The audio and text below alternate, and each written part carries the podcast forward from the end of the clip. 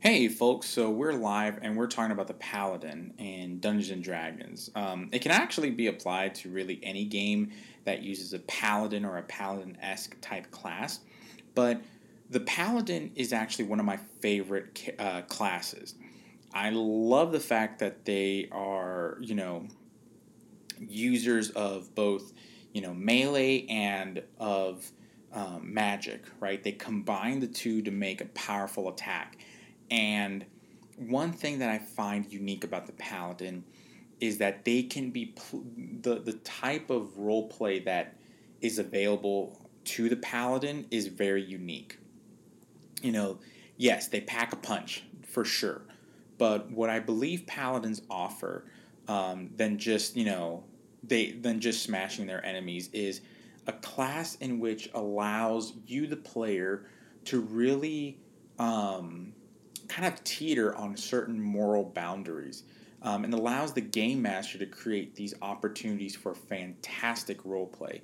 So, in order to kind of contextualize the class a little bit more, I want to explain this to the folks out there who perhaps have not played a paladin and perhaps who have um, been considering playing a paladin, especially with you know shows like Critical Role, who have you, you've seen great examples of Paladins and other different and other shows that you may or may not view, but I want to kind of present a different opinion on it. So, with that being said, a paladin is a melee warrior, right? They are, or a melee, depending on how you pronounce it.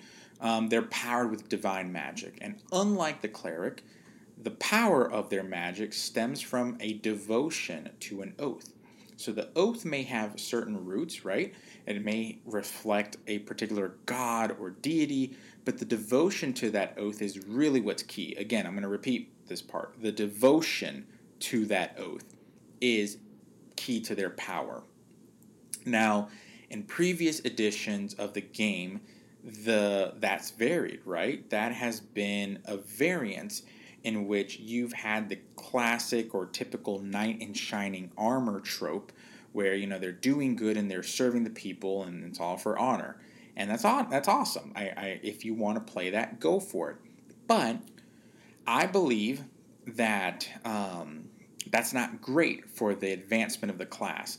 It's not something that i personally would recommend playing um, unless you really want to because it ties itself down to the kind of like specific character alignment of that oath and i just don't like character alignments i think that you as a player um, have been given the freedom, especially in 5th edition, to play a character the way you want it to be done. And obviously, there's going to be some built in mechanics that provide a bit of a guideline and a bit of a, um, uh, of a barrier, but you pretty much can play it the way you want. So, in this episode, I'm going to talk about what I would do if I'm going to build a, a paladin um, what some of the things of a paladin, you know, what consists of a paladin, right? Uh, I'm going to talk a little bit about that oath, and I want to talk a little bit about oath uh, breaking that oath. Um, so, you know, with that being said, let's move on. Um, in the terms of fifth edition, these are a bit different. The oath, right? The following of your oath supersedes that of any deity. Okay? So the devotion to your oath secures your power. Meaning, your power comes from the devotion of your oath.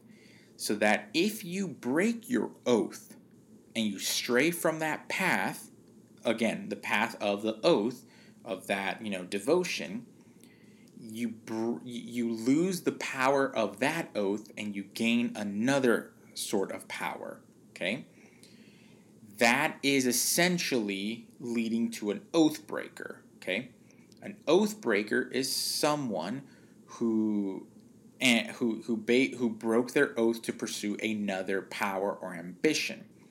In older editions of the game, because remember, in older editions of the game, you had to um, you basically had to be a um, lawful good paladin, and if you did anything to break that oath, even if you stole money, right? If you took money from, if you looted, um, you know, the classic, I'm going to loot the dragon in some cases, some dungeon masters, if you looted that and it wasn't, you know, or if you stole it, you would be breaking your oath.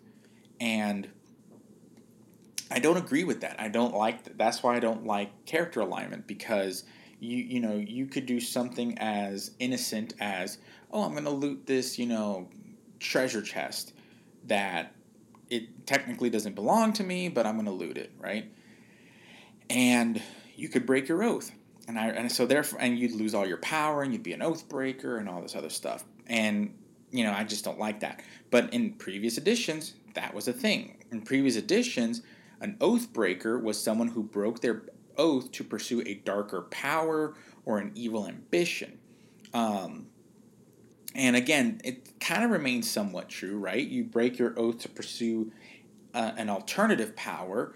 I've interp- that's how I've interpreted. I've interpreted to be that a paladin who breaks their oath or betrays their oath is someone who's pursuing other goals or other motives, right? They could be selfish in nature. They could be um, they could be, you know, selfless.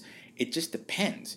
Um, it and again, it could, it could be like a. I view an oath like a goal. If you're pursuing a certain goal in mind, then you're wanting to, you know, follow that goal or follow that thing to the end. The, a really great example is actually Kylo Ren from the Star Wars saga. So, if you've watched, and I'm, I'm going to relate to the movies just because the movies, um, most people have seen them, versus a lot of people have not read the Legends material. So Kylo Ren, originally Ben Solo, I would view as a paladin. Ben Solo was, you know, his devotion was to the Jedi Order. He was learning the ways of the Jedi, um, and then he broke his oath you know, due to Luke Skywalker, and, and again, I don't the. It's it's sad to say that I'm using this analogy because Disney kind of ruined a lot of my of what I loved about Star Wars from a from a legends perspective and from a storytelling perspective, but we're not here for that. So anyway, you know, Ben Solo became Kylo Ren. Ben Solo broke his oath to the Jedi Code and became more of a dark side wielder. And then Kylo Ren, after, you know, integral or internal, you know, thing, you know, movements, feelings, whatever it may be, changed his way, broke his oath of, you know, of devotion to the dark side to go back to the light. So that's where I say, you know, in the, uh, an oath breaker is someone who breaks the oath that they have, that they that they're currently in.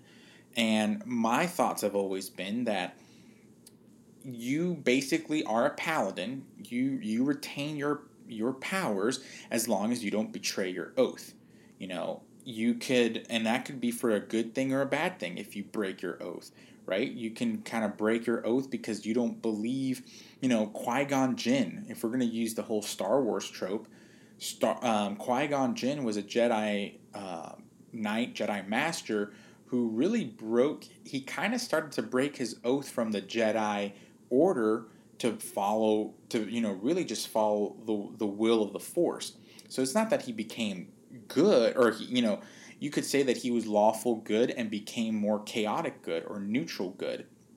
And that's where again character alignment shouldn't have a role in it but as you can see he kind of started breaking his oath for another purpose and to pursue other things. So again cool thing about a paladin is you can do that and, the, and it adds a lot of story elements. And it adds a lot of cool things to um, the development of your character. So for the new players out there don't you know just because you may have heard of a oath of an oath breaker and of you know some uh, of an evil that an oath breaker is don't really buy it um, because one thing is like you could break your oath to become evil or you could break your oath to become quote unquote good or to change your ways. It just depends. It's really based upon um, what you want to do.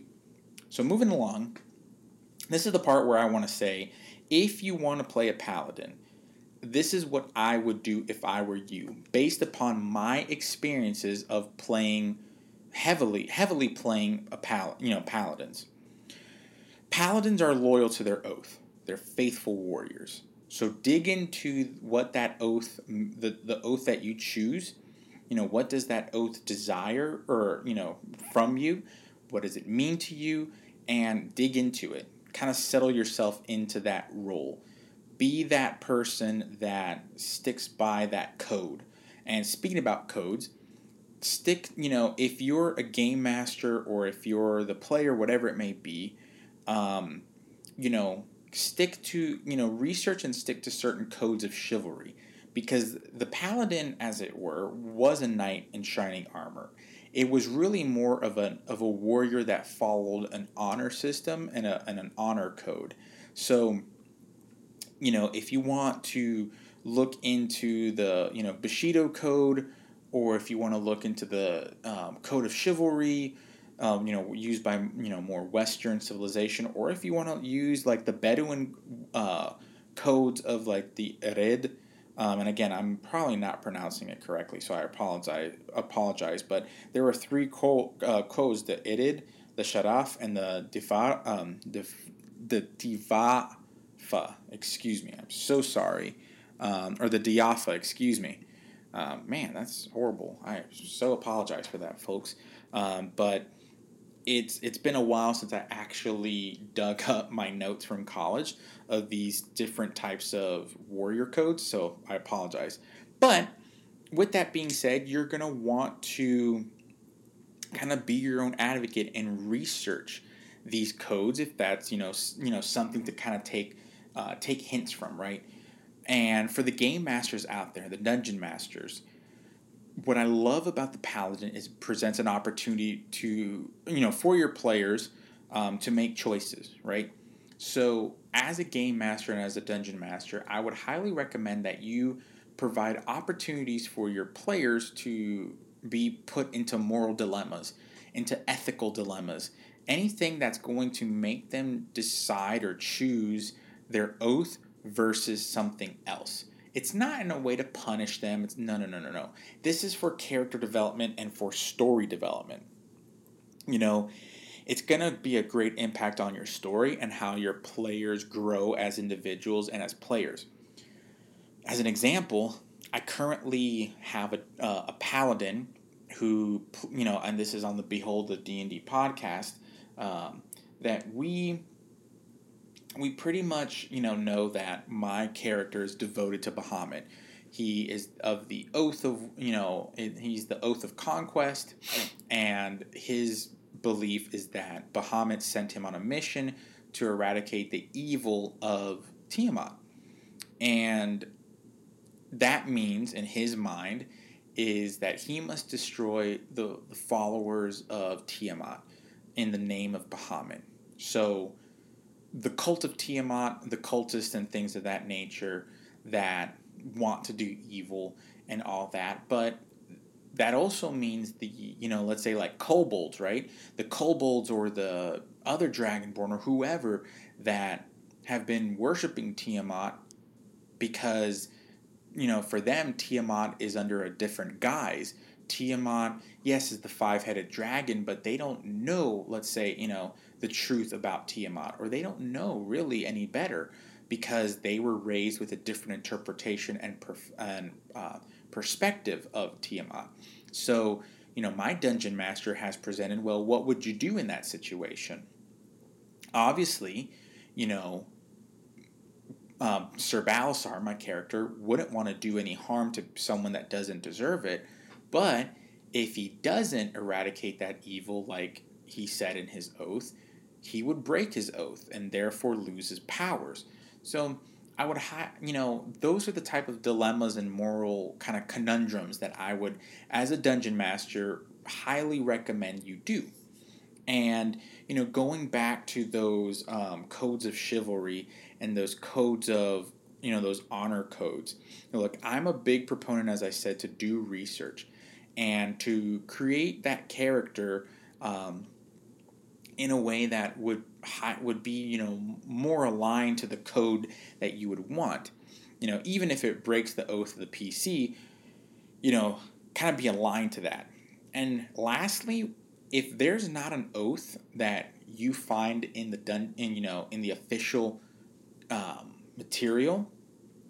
Look into homebrew materials that other creators have made, but also look into creating one yourself with your game master, with your dungeon master. You know, you you know, let's say in your research you say that you haven't, you know, you're not finding an oath that you like. Well, consider this. Consider first creating a knightly order, right? That the the paladin that you're creating is a part of this order in some form or fashion you know, create the organization, the different um, people, but create the tenets, right? Create the things that you believe in, that your player be- or that your character believes in. Write those things down and write about you know what you believe in, why you believe in it, how you believe in it. Um, how is that seen in a physical perspective? You know, how does that how is that physically embodied? And then from there, kind of start aligning your oath to it. Perhaps that's how you create an oath is by having all these different alignments and then showcasing it in that way.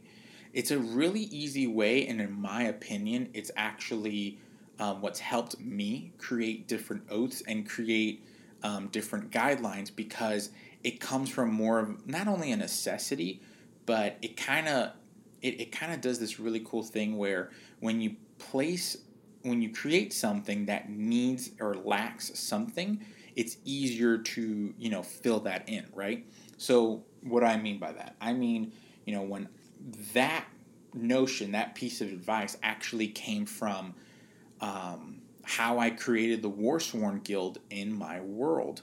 The warsworn guild was a group of characters and a group of um, basically adventurers who come from different military backgrounds around the world who have no you know set loyalty to their nation you know necessarily but they have a devotion to this thing and that thing is fighting the evil of that world. The kind of like the big evil. So like um, big monsters who threaten the world, people that threaten the world, anything that threatens the good of the world, the Warsworn Guild is there to fight off. And it kind of tips, that's my way of, you know, incorporating the Blood War in the official material, but it, you know, paladins of the Warsworn Guild have an oath. It's the oath of the Warsworn. It's basically they fight evil no matter where they come from, no matter who they are, they fight the evil of like other planes. So essentially, it's like the Avengers. You know, they fight the good fight, so to speak. And sometimes, like I said, there wasn't something that I wanted, you know, there wasn't an oath necessarily that I liked. And I, I, like a lot of them, but there wasn't, you know, something that was unique to my world. So I created one. So same thing with y'all. If if you don't find something that you like, start small, create like a you know an order of some sort. It could just be something simple like, hey, you know, it's a group of people that want to defend the poor and fight the the unjust, you know, or the injustice. Okay, cool. You created an order, and now your your oath and your tenant is the oath of you know X Y Z, the common person. I don't know, and I and and there are some really good homebrew stuff, but create your own if you don't find it. You know, remember there's a lot of great 5e compatible mechanics that you know, not only offers oaths, but it provides bonuses and several, you know, to all these classes, but with the paladin especially, you want to be your own advocate. You want to implement those things in your game the way you want to, right? Obviously, talk to your game master and, and vice versa. You know, dungeon masters talk to your players about this. But the cool thing about the paladin is that there's a lot of resources out there, and there's a lot of different ways to play the paladin. Yes, I know if you want to play an effective paladin, you have to, you know, put your skill points in in your specific stats, right? You're gonna you're wanting to put your highest skill points in strength and charisma for a fifth edition paladin, but that's not to say that you can't choose spells. You know, you you, don't have to min max a, a paladin or any character for that. But in you know, you can play a paladin that is both you know strong and charismatic and is a great leader, but is not wise in the ways of the world or is not intelligent and smart enough, you know, and doesn't have street smarts, let's say, right? I would love to create an orc paladin who has the uh, you know the noble or aristo- you know aristocratic uh, background where they grew up as a lord as the son of a lord or a duke. So they're you know they're strong in the sense of that of a you know they're as a warrior. You know they're charismatic because they're they're learned in those ways of politics and prim and proper whatever.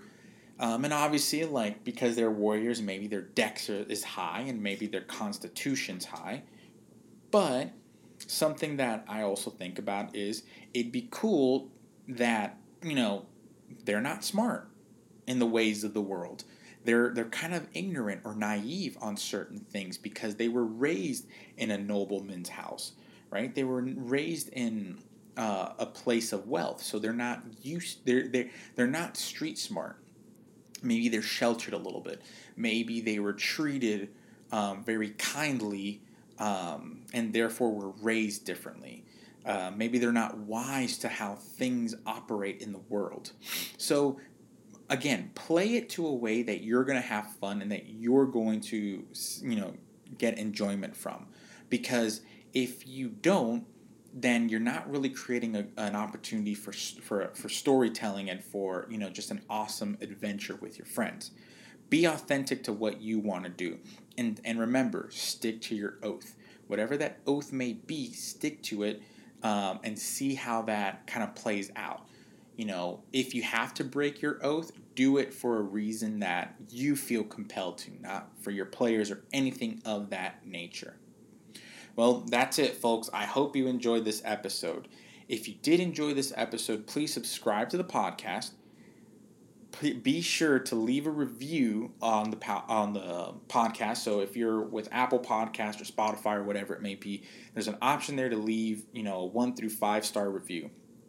It really helps the channel when and it really helps me out when you leave an honest review.